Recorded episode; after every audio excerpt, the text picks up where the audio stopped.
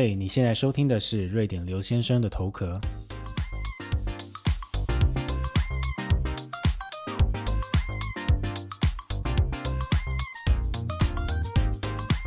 嗨，大家好久不见，不知道最近过得好吗？其实不能说最近哦，因为我我看了一下，上一次更新的时间是在去年的八月底。所以，难道这个节目要变成以年为单位的更新吗？那希望不是啦。其实应该也不会。希望在这一集之后呢，能够有比较持续的更新哦。其实，在过去的一年，因为自己也发生了蛮多的事情，所以就暂时没有那么多的心力来做这个节目。那我知道，我在上一集的时候，也就是一年前的那一集，我好像也说过类似的话。好了，其实就是为自己的懒惰找了一些借口，但是希望。可以再重新的回来，在 Podcast 节目上面跟大家聊聊天。那之所以会开始要做这个更新，其实有一些契机啦。首先就是我想先自我介绍一下，好，如果你是刚好走过路过的朋友的话，那我是一个住在瑞典已经十年的台湾人。在这边工作和生活，那因为呃自己有看到和感觉到很多的事情，所以想要跟大家分享一下。其实应该是大概在四五年前开始，我是从写脸书的粉砖开始，我就会在上面分享一些我啊生活的心得、工作的心得，或者是瑞典近期来发生的一些好像看起来有一点奇妙的一些新闻事件开始的。那应该说非常的幸运，就有被一些呃媒体注意到，所以后来呢，我也有在苹果日报上面呢有写一些文章。那目前呢，暂时都是停掉的状况，一直直到去年大概三月的时候，二零二零年三月，大家如果记得的话，那个时候是一个台湾的 podcast 一个急起直追，整个就是。呃，非常蓬勃发展的时刻，那个时候我也开始做了 podcast，但其实，在那个之前，我一直都有固定聆听国外的这些节目的这个习惯，所以呢，自己呢也成为了制作节目的一员，感到非常的奇妙。那为什么会过了一年多之后，决定要重新把这个麦克风拿出来，来重新录音呢？其实是因为啊。我不知道这个节目播出的时候，这个时候有没有已经看到了？但是呢，非常荣幸呢，受到百灵果的邀请，上了他们的 KK 秀，跟他们聊天一下。所以，如果你现在正在听这一段，但还没有看到的话，应该之后就会上了。然后呢，也跟这个志奇七七呢，有当时有谈一下合作，所以呢，也有被他们邀请上节目，远端的上节目了，聊一下瑞典的近况。应该是说。在去年哦，那个时候，二零二零年，大家应该都知道，台湾的疫情真的是做的非常非常的好。那那个时候，大家其实生活很照常，所以到那个时候，大家可能没有办法理解我们这些生活在国外的人，在欧洲或者是在美洲过的是怎么样的生活。那我记得去年，其实我讲疫情已经讲过，好像一些集数，但我觉得啦，可能大家的共鸣感没有那么的高，因为大家没有办法体会那个是，呃，比如说。一直以来在家工作是怎么样的感觉哦？比如说我已经在家工作到现在已经一年半了，就是是以家里为单位，而不是以办公室为单位。办公室是你真的很有需要你才会去，不然大部分时候是在家里工作。其实这个是对你的人有人生和一些规划有很大的影响嘛。那我想现在台湾的疫情呢，目前看起来已经是控制的非常好了。但在五月那个时候开始起来的时候，大家现在应该已经经历了两个月，很多人我看到也在网络上说有点快要受不了了。大家就可以知道说这个事情对我们的生活的影响是有多大的，所以才是因为这样，那可能有比如说像其他的一些网络节目开始呢。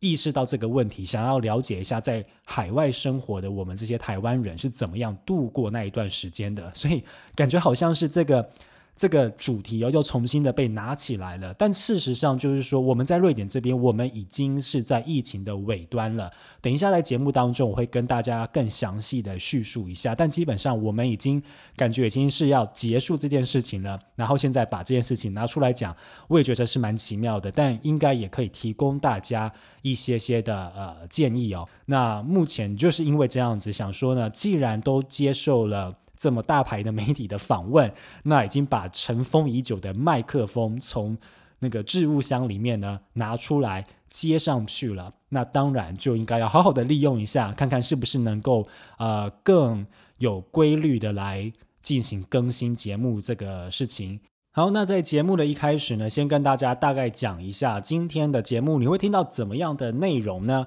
今天我大概是想说，因为很久没有更新了嘛，所以先让大家了解一下，从我上次更新，也就是一年多以来，瑞典到底经历了。怎么样的事情哦？那主要分成三个部分来跟大家报告一下。第一个部分不免俗的就是要讲一下瑞典的疫情的状况到底是怎么样了，现在确诊数是怎么样，死亡数又是如何，以及说大家很关心瑞典这种无为而治，甚至在台湾大家比较习惯的说法是说佛系防疫这样的状况之下，我们到底看到了怎么样的成果和现象？那这是第一个部分。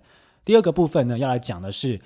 瑞典政府居然是应该说开国以来史上第一次政府被倒阁了。这个其实，在很多国家都是很严重的一个宪政危机嘛。那我想要稍微花一点点的时间跟大家讲，到底是怎么样的状况。因为其实这个倒阁的原因也是让大家蛮感到蛮有趣的。它并不是因为说你防疫做得不好。或者是说你这个总理啊出了什么样的问题啊？其实这个原因等下来跟大家讲一下，蛮有趣的。那最后呢，第三个部分要跟大家讲一下其这个极端气候的部分。这个词我觉得大家应该已经听到烂了，什么全球暖化，但其实这个事情是真的。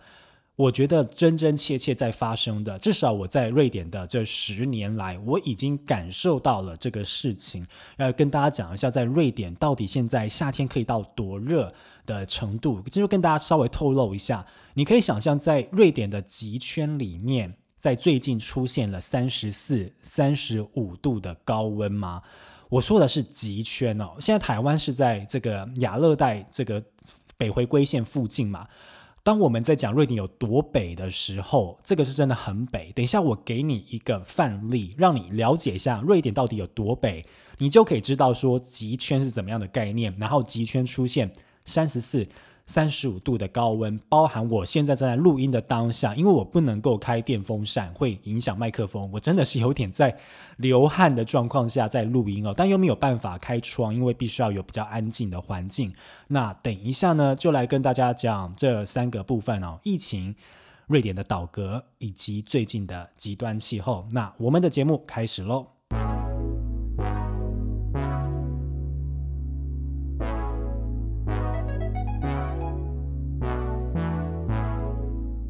好的，首先我们来讲一下瑞典现在这个新冠肺炎疫情的状况。那截至目前我录音的这个是七月二十四号为止，瑞典的人口是一千万。那大家想一下，因为我如果直接丢给你一个数字，你可能没有办法想象。好，瑞典人口是一千万，台湾是两千四百万，对吧？瑞典的面积大小大概是十三个台湾大。好，那现在数字来了，瑞典一千万人口里面确诊。有被政府认可是确诊的数字是一百零九万，也就是我们大概说就是将呃超过十分之一的人口是染疫的，死亡数是一万四千人，所以一千万里面有一万四千人死亡，因为新冠肺炎死亡。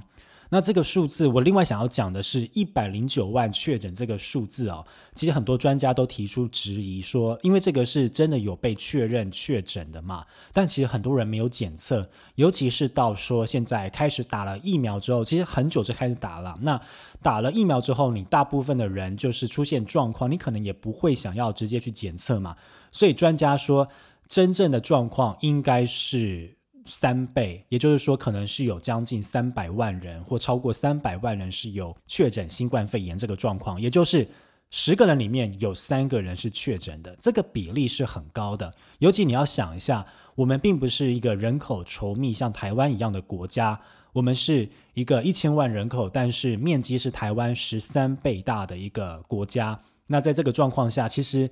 我们已经没有在管所谓的像台湾说什么呃社区感染或怎么样，它就是一直在感染，甚至到现在，我觉得是有点奇妙的状况。像我是蛮幸运，我到现在都还没有得过新冠肺炎嘛。那我身边很多人，不管是朋友或是同事，都有得过。所以到现在变成有点像是说我们在问候彼此的时候，比如问说啊，你最近过得怎么样啊？那大家有时候会直接问一句话说，哎，你得过了吗？就是变成是一个好像说你没有得过，有一点点奇妙的事情，大家会觉得说啊，你没有得过哇，那你可能很厉害，或者是说你是不是都没有出门去玩这样的一个状况？这个事情好像。大家当然很多人一定会恐慌，只是说在瑞典这边的状况，我至少我自己的观察啦，我觉得是好像瑞典人的就土生土长的瑞典人，他们的恐慌程度没有像移民这么的大。那又加上现在我们疫苗的施打率越来越高了嘛？我们现在施打率就是，如果至少打过一剂疫苗的人，已经达到人口的七成了。那打完两剂的，我这个数据是两个礼拜前啊，打完两剂的人口好像是四成到五成，所以这个已经算是蛮高了。所以大家已经渐渐把这个事情感觉是掏诸脑后了。至少你现在走在路上。我真的是看不到任何有疫情的这个迹象哦。我们是一直到啊口罩这件事情，我们是一直到二零二零年的十二月，也就是大概七个月前，政府呢才松口说，你想戴口罩的话呢，在大众运输里面你可以戴。但那在在这个事情发生之前，你想一下，二零二零年的十二月之前是全世界疫情都极度疯狂肆虐的时候，我们的政府是说。呃，不建议戴口罩。他们也就是，所以就是说，你看到没有人在戴口罩这件事情，一定还是有，但只是说，普遍的人们是不戴口罩。那政府的理由其实是说，怕大家戴了口罩之后就忘记了社交距离，因为对于瑞典的工卫局来说，他们认为社交距离是比戴口罩更重要的事情。那既然提到工卫局，在这边讲一下，他们是一群由专家。组成的一个单位，那他们是虽然说由啊政府的这个卫生单位或者是卫生部门哦管辖直辖，但是呢，连卫生部长或者是总理或所有的政治人物是没有办法干预这个工卫局所做的决定的。他们有一种是说。你是专家，所以我们必须要相信你的这样的感觉。可是呢，政府呢是有最终的决定权，决定要不要执行工卫局提出的建议和政策。那就目前看来呢，其实瑞典的现任政府绝大多数的时候都是采取工卫局的建议，比如我刚刚说的。啊，不建议你在室内戴口罩，因为你可能会忘记保持社交距离。这件事情是工卫局提出，然后政府呢何可这样的一个一个状况哦。但其实呢，呃，瑞典的这个防疫政策一直以来都很有争议。就是我们从疫情的一开始看到现在，不管是国内外的媒体都在说啊，瑞典所谓的无为而治，或者是。啊，佛系的这个防疫，因为我们的防疫政策基本上就是希望让人生和生活能够照常的进进行，所以在呃去年疫情最严峻的时候呢，全世界大概就只有两个国家没有封城，一个就是瑞典，一个就是台湾。那台湾是因为把整个疫情的状况守的滴水不漏，做得非常好。所以才可以不啊不用封城这样的命运嘛？瑞典呢，其实并不是，瑞典就是疫情一直不断的攀升，那数字很大的攀升，可是政府还是决定说我们不应该封城。我应该这么讲，就大家应该要了解说，瑞典是一个社会主义的民主国家。那在社会主义的执政方针里面呢，就是。稳定性是一件很重要的事情，必须要稳定这个民心啊，或稳定这个社会的这样的一股力量。所以今天当你发生这样全球性的灾难，比如说疫情，它当然是一个很严重的事情。可是呢，这个政府他在考虑的是说，那我如何在疫情之下继续让我的国家能够很稳定的走下去？如果你今天封城的话，其实有很多的问题。对于这个社会主义的问的政府来讲，比如说你今天封城的话，那小孩子不能去上课了，那小孩子的受教权怎么办？尤其是很多弱势家庭的孩子，可能他们一天当中吃过最好的那一餐，就是在学校的这个午餐。那我们是不是因为封城了，我们需要投入更多的社会成本和人力去照顾他们。在社会主义的这个国家里面，其实你走在前半端的那些中产阶级或者是过得好的人，他们不是政府主要要考虑的对象。政府需要照顾的是在后段班的人民，所以这个也是他们当时提出的一个一个想法啦。那在那个时候，我们的这个瑞典政府呢，他就有说过，说疫情是一场长期的抗战。你封了之后，之后呢一定会打开，那以后会再封起来。后来事实上验证，我们如果去看呃各国的状况的话，好像真的就是这样嘛，就是大家就是封封开开，封封开开。那当中你让人民造成的厌倦感，以及所付出的社会成本，当然是很大的。可是啦，当然就是这个事情也不是说绝对的。大概在二零二零年那个时候啊，年底的时候，也有一群在瑞典顶尖顶尖的科学家，他们呢就上书媒体，要求政府改变策略。他们说，我们看到这个状况，以工位或者是科学家的角度来说，实在是太荒谬了。怎么可以完全不采取更多的政策，让我们的疫情这样的蔓延下去呢？那所谓没有更多的政策，就是。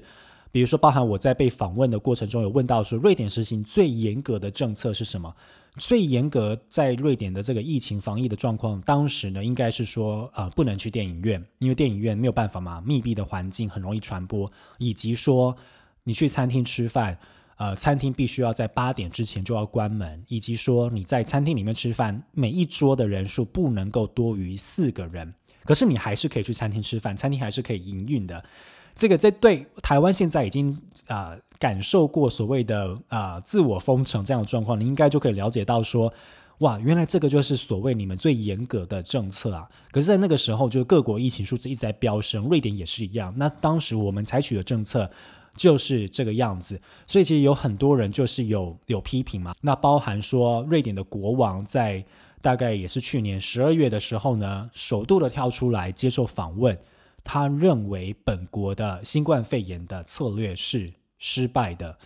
那大家如果对于各国的皇室有点了解的话，就知道说，所谓君主立宪制的国家，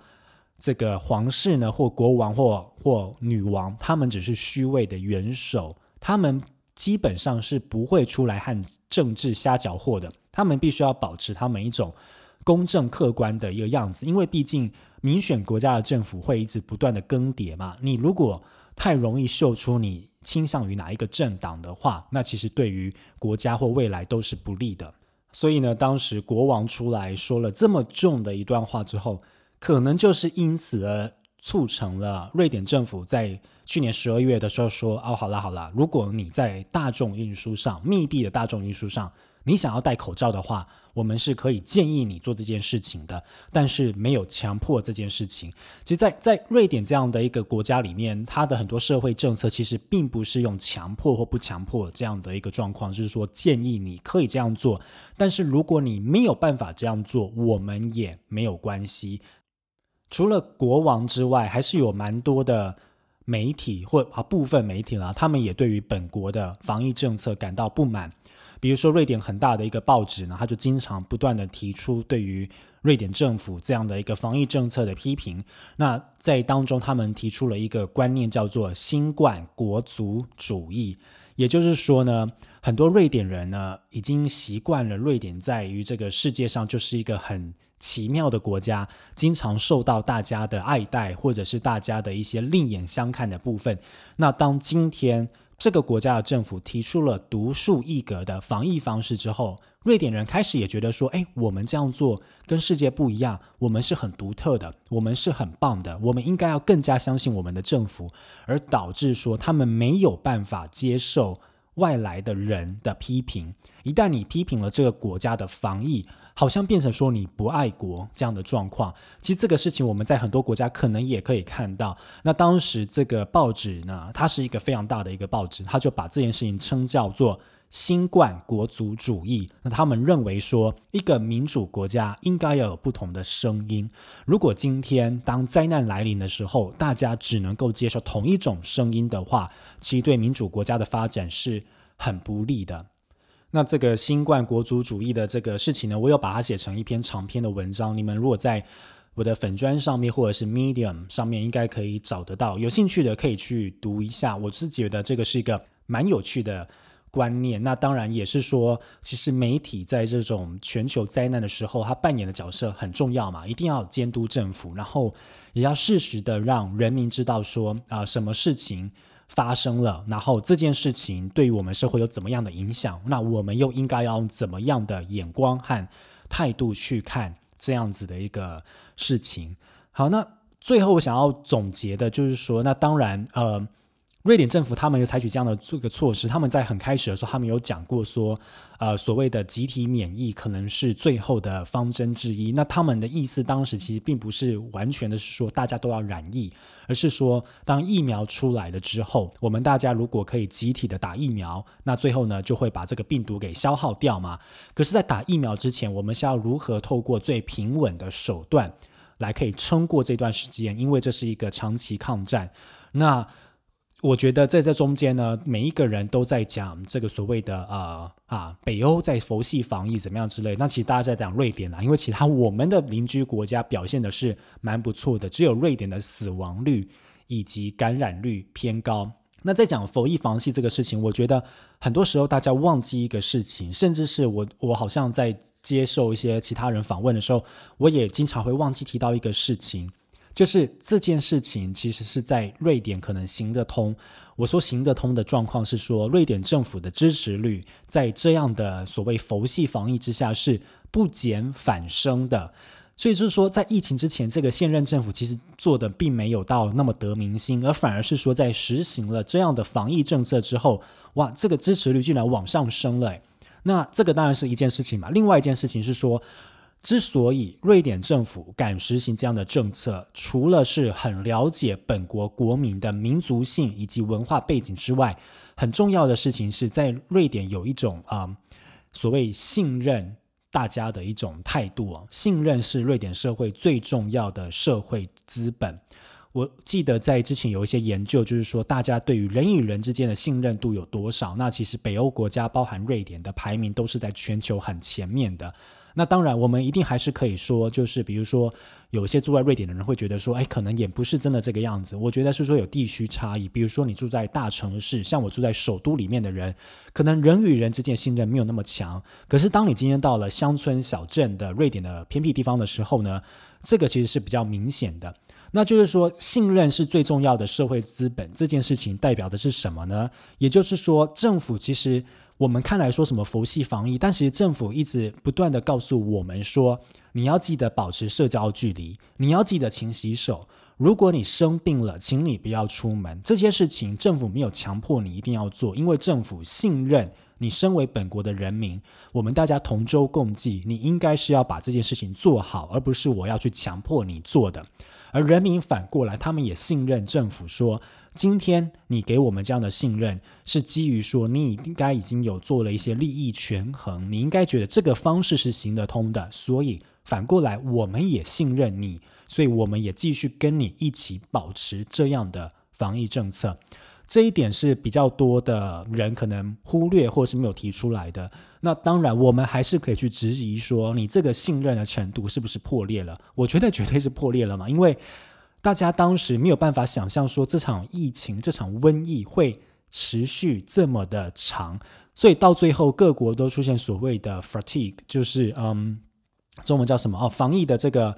就是大家累了，就是大家已经没有办法继续下去了。所以说这个是观念是说它是存在的，只是说时间久了时候它还是受到很大的考验。所以听到这边，大家应该以我自己认为，大家应该还是要觉得很欣慰，就是说，台湾人和台湾这个防疫的这个事情，虽然说我们产生了破口，可是我们很快的经过大家的努力，又把数字降到很低。我觉得这个是很不容易的事情，大家应该要多给自己一些 credit，然后大家应该也要更相信自己。但最重要的是。大家还是要去想一下，说啊。这个事情呢，其实已经慢慢的我们在看到最后的曙光了。其实并没有想象中的那么糟。大家要想一下，我们在去年二零二零年，当台湾都守得很好的时候，我们在欧洲各国或者是其他国家的话，当时我们还不知道疫苗什么时候要出来，就算出来了，能不能施打都是一个问题。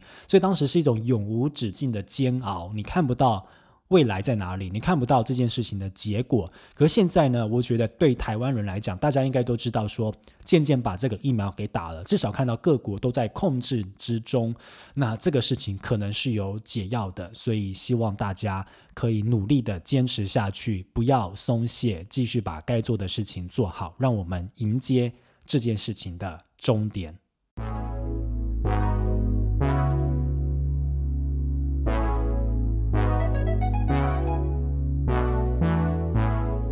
那么第一部分这个疫情的部分讲完了，要来跟大家报告的第二个部分呢，是史上第一次瑞典政府被倒戈的这个事情哦。那刚前面有说到这个倒戈的原因呢，蛮奇妙的。我们刚刚在第一部分讲了瑞典这个其实它的支持率很高嘛，然后这个疫情之下呢，支持率不降反升，所以呢，跟这次的倒戈事件没有关系的是疫情，但是。究竟为什么在今年六月的时候，瑞典政府会被倒戈呢？居然是跟要调涨房屋的一些租金，以及要改变房子租房子这个关系这个方式有关哦。那详细的事情呢，我就不多说，因为真的很复杂，这个需要拉一整集来讲，我们不在这边讲，因为时间呢其实也快差不多了。但是呢，想要讲的是说呢。因为这个事情哦，就是说，如果你要改变租屋子的方式，或者是呢改变租金的话，其实是会影响到某部分的弱势族群，还有一部分人的利益嘛。所以这个事情本来就是比较呃复杂，而且比较敏感的。那它触及到的是瑞典，其实一开始这种所谓的立国精神，或者是他们最最喜欢的这种价值观、最尊崇的价值观方面。那为什么会被倒戈？其实是说，瑞典是一个多党派的政府，应该是说我们在选举的时候，如果有办法有一个党，它是能够呃过半的话，当然就完全执政嘛。但其实大部分时候并不会发生这样的事情，所以他们是必须要阻隔的。那其实呢，呃。这个政府其实应该是中间偏左的政府。那所谓中间偏左，就是说它的政策其实是更需要去贴近人民，而不是去根据市场或资金或资本市场的这个方向去走的。可是呢，因为他们当时需要阻隔，所以需要广纳各种不同的意见嘛。那就有当然比较中间偏右一点点的政呃政党呢，在这个阻隔的名单里面，所以这有点像是仇庸啦，就是说。必须要拉拢你们，所以我必须要去实行你们当时我承诺给你的这个法案，所以你才愿意跟我阻隔嘛。可这个事情呢，就会引起你自己在这个党派里面比较左的那一些党派的不爽，所以呢，就发起了不信任案的投票，诶，然后就通过了，然后就被倒戈了。然后最有趣的事情来了，在被倒戈的十六天之后呢？大家又把这个首相给选了回来，所以就是说他经历了倒戈，他被大家不信任投票，这个首相被赶走了之后呢，十六天之后就说：“嘿嘿，我又回来了，又回到了这个他的位置上面。”那呃，这个事情其实我看过很多的评论，那大家就有在评论说这个是什么一个民主的笑话或怎么样。我自己是认为啦，这个制度的存在，它是它的一个必要性。他当时设计这样的制度，就是有想到说有其他更可怕的事情会发生，所以宁愿像这样子，好像被倒了可以被选回来，也不要更可怕的事情去发生嘛。那本来在民主社会里面就会有各种不同的呃问题存在和声音存在，而说这个政府要如何的能够呃去跟各方的协调。把这个政府和国家给管理和运作好才是最重要的嘛？那我当然也就觉得说，你把他选回来可能也是好事，因为如果在这个议会里面没有办法把他选回来的话，我们要进行一个临时大选。可是呢，临时大选选出了这个政府呢，一直到下一次大选之前呢，他只能当这段时间，然后下一次呢，明比如说我们的下一次大选是在明年，这个事情是确定的，又要再重新选一次，那才是真正的。劳民伤财哦。所以这个事情，我想要为什么要跟大家讲说这个是这个新闻的重要性？是说，第一个，它是瑞典开国以来史上第一次被倒戈的总理和政府；而第二个，它被倒戈的原因其实是一个跟社会议题相关，而不是说是一个政治危机，或者是说是因为疫情处理不当。它是一个最根本的人民生活上的一个呃生存问题和这个租金的问题，然后今天被倒戈了。这个事情是。我觉得蛮有趣的，那也让大家可以看到是说，哎，居然大家在瑞典人的心里，或在瑞典党派的心里，他的这个轻重缓急的这个步伐到底是什么？分享给大家。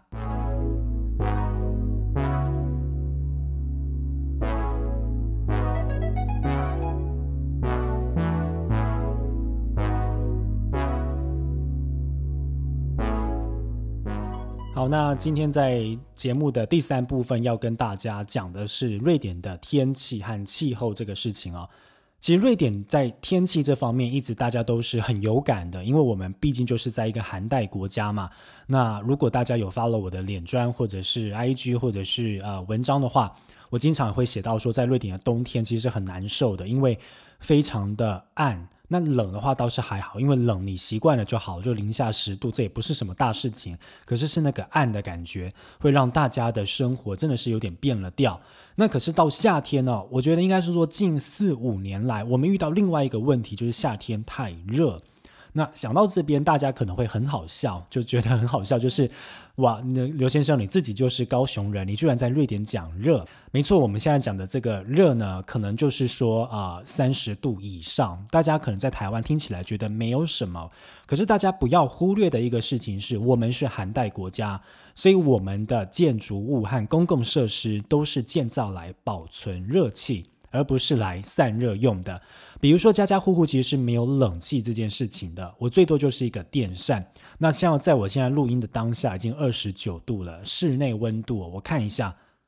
好，室内温外面是二十九度，室内温度现在是二十七、二十八度左右，其实跟外面没有差很多。可是因为在录音的情况下，你要门窗紧闭，然后你要不能开电扇，不然这个麦克风很敏感，会收到音嘛。所以呢，现在我真的不夸张，我应该要把这个这一段录影一下。我现在是一边流汗，在一边跟大家讲话。但是我就一直不断的心里告诉大家说，心静自然凉，没关系，因为这个我自己对于声音还是蛮在意的，觉得说不想要收到这些杂音嘛。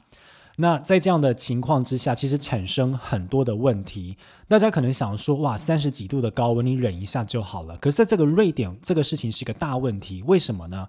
因为确实是有年纪大的人会因此而死亡。这个事情在瑞典的新闻里面有讲到了，就说哇，这些。老人们撑过了新冠肺炎，打了疫苗，结果却因为这一次这个热浪袭击，然后就过世了。那这个新闻里面也有强调到说，为什么会发生这样的状况？是说他们很多人都有在呃用一些健康的药，就是说身体有各种不同的病痛。那他说在瑞典这边其实。不知道什么原因啦，但是给他们开的药呢，会让他们的体温保持在一定的一个状况才可以作用。那当然，在老人院里面，这个事情就是说，呃，你在没有冷气的状况下，大家只能靠电扇嘛，正常状况。可是他们也说，在老人院里面，他们也不想开电扇，因为他们觉得，就是虽然说老人们已经打了疫苗了，可是不代表他们不会感染新冠肺炎。那有研究指出说，这个电扇会加速这个病毒的传播，因此呢，他们决定就不开电扇，然后想办法是说呢，不断的让室内通风和阴凉，然后不断的提供老人们各种的消暑的水果，让他们可以补充养分，同时可以降低一点体温的状况下，希望他们能够撑过这一波的热浪。那我在节目一开始有讲到嘛，就是。在瑞典境内的北极圈里面测到了，在今年的七月，也就是现在附近哦，测到了三十四、三十五度的高温。我真再再跟大家复习一下瑞典有多北这件事情哦。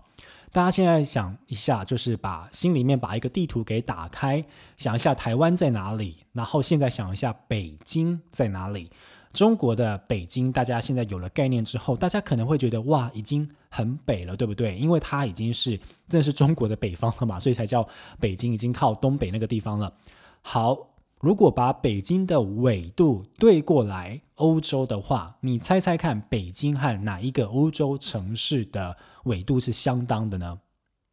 是西班牙的巴塞罗那。所以你就可以知道说整个欧洲有多北啊，因为巴塞隆纳在我们欧洲这边的定义，它是一个你知道热带天堂，也不能说天堂啊，就是说是一个南欧热情如火的国家。我们每一年就是大家都想要说，哇，冬天的时候是不是要去南欧避个寒，去那边巴塞隆纳享受美食和一些阳光哦。可是呢，所以它已经在亚洲定义里面已经这么北了。所以呢，瑞典的这个位置呢，对过来亚洲这边，大概就是在西伯利亚一个不知名的荒荒郊野外的一个很寒冷的地方哦。更何况是我们现在讲的是极圈以内的瑞典出现了三十四、三十五度的高温，这个是非常不寻常的事情。其实整个瑞典就是越来越热。我还记得我十年前到瑞典的时候，那个时候的冬天是。严寒的，我印象最深。我在斯德哥尔摩的这首都这边哦，斯德哥尔摩已经算是瑞典中南部了。我经历过零下二十七度的低温，我还有把它截图为证，就是气象的截图为证啊。那个时候真的是我经历过最低的低温。那当然不用讲，如果像我之前在冬天的时候又有去过极圈里面玩，那个是零下三十度，是你知道家常便饭的事情。可是呢，在当年那个时候，十几十年前那个时候的瑞典的夏天非常的舒服，就大概恒温是二十五、二十六度，然后有太阳，可是在阴影下面觉得非常的凉爽，那个真的是一种很棒的体验。你看到天这么的蓝，海也这么的蓝，然后呃路上的气温这么的迷人，瑞典的夏天是一个很棒的体验。可是，一直到了最近的四五年来，这个夏天的状况真的是越来。越无法忍受，大家应该也都在新闻上看到所谓的欧洲正在经历热浪。比如说啊，二零一九年那个时候，我在的七月，我记得我在巴黎出差，那那一天巴黎达到了零上的四十四度还是四十三度，那个我真的没有办法想象，那个热度是会让整个人口稠密的城市整个停摆的。那瑞典这边呢，基本上我们也一直不断的在破高温，就是我记得好像在呃首都这边，上个月六月是两三百年前还是一百年以来最热的六月。那现在呢，当然是你说夏天要破三十度，这个是经常的事情，每一个夏天。都在经历这样的状况，那大家只是想着说要怎么样消暑，比如说去玩水，甚至有越来越多的人开始考虑说要不要在家装冷气。可是这个是个很麻烦的事情，因为你要改变家里的结构嘛，以及说就是你再怎么热，可能就是一个月的事情。那你剩下的时间，尤其是冬天的严寒时间，你是需要暖气的。这个投资到底值不值得？这些都是大家在考虑的。那可是没有办法。啊，否认就是说，我们看到的数据以及我们亲身经历的状况，瑞典就是一直不断的在增温，这样热下去。那甚至呢，就是瑞典的南部这边已经开始有葡萄酒的商人，他们在投资在这边种这个葡萄。因为呢，未来可以在瑞典产葡萄酒，这个是大家没有想过的。因为他们说，在南欧那边，比如说意大利或西班牙，已经热到这些葡萄没有办法正常的生长了。反而他们发现，在瑞典的夏天的南部的夏天啊，可能是最适合葡萄生长，所以未来可能会吃到啊，喝到葡萄啊，瑞典生产的葡萄酒，这个也是前所未见的。反正总之就是说这个。事情呢是正在发生的。你是一个全球暖化的信仰者也好，不信仰者也好，甚至大家也可以去 argue 说这件事情到底是不是因为全球暖化而引起的。这些大家我觉得都可以讨论。只是大家要想的是说，在这样越来越热的情况下，整个在欧洲的气候版图可能已经在改变了。可能大家已经以后会觉得说，南欧就是暴热、超热，北欧就是。正常的温带国家要从寒带国家变温带国家了吗？这个我不知道，我不是所谓的气象专家，我只知道说对我的影响很大，因为晚上也很难睡觉。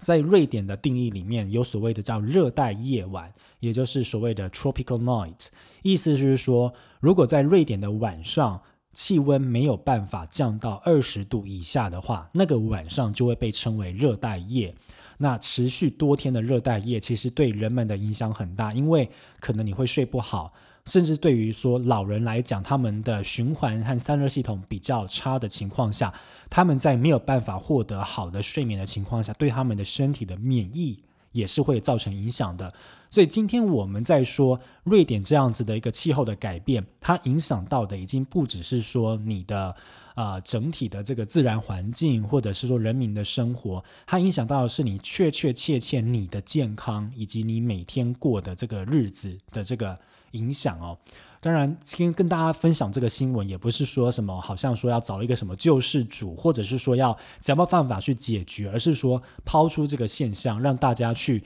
想一下，说可能我们真的在有生之年十几二十年内，如果这个事情没有办法改变或改善的话，我们要做的可能是要改变自己的生活习惯，要去跟这个新的这个事情来去做共存了。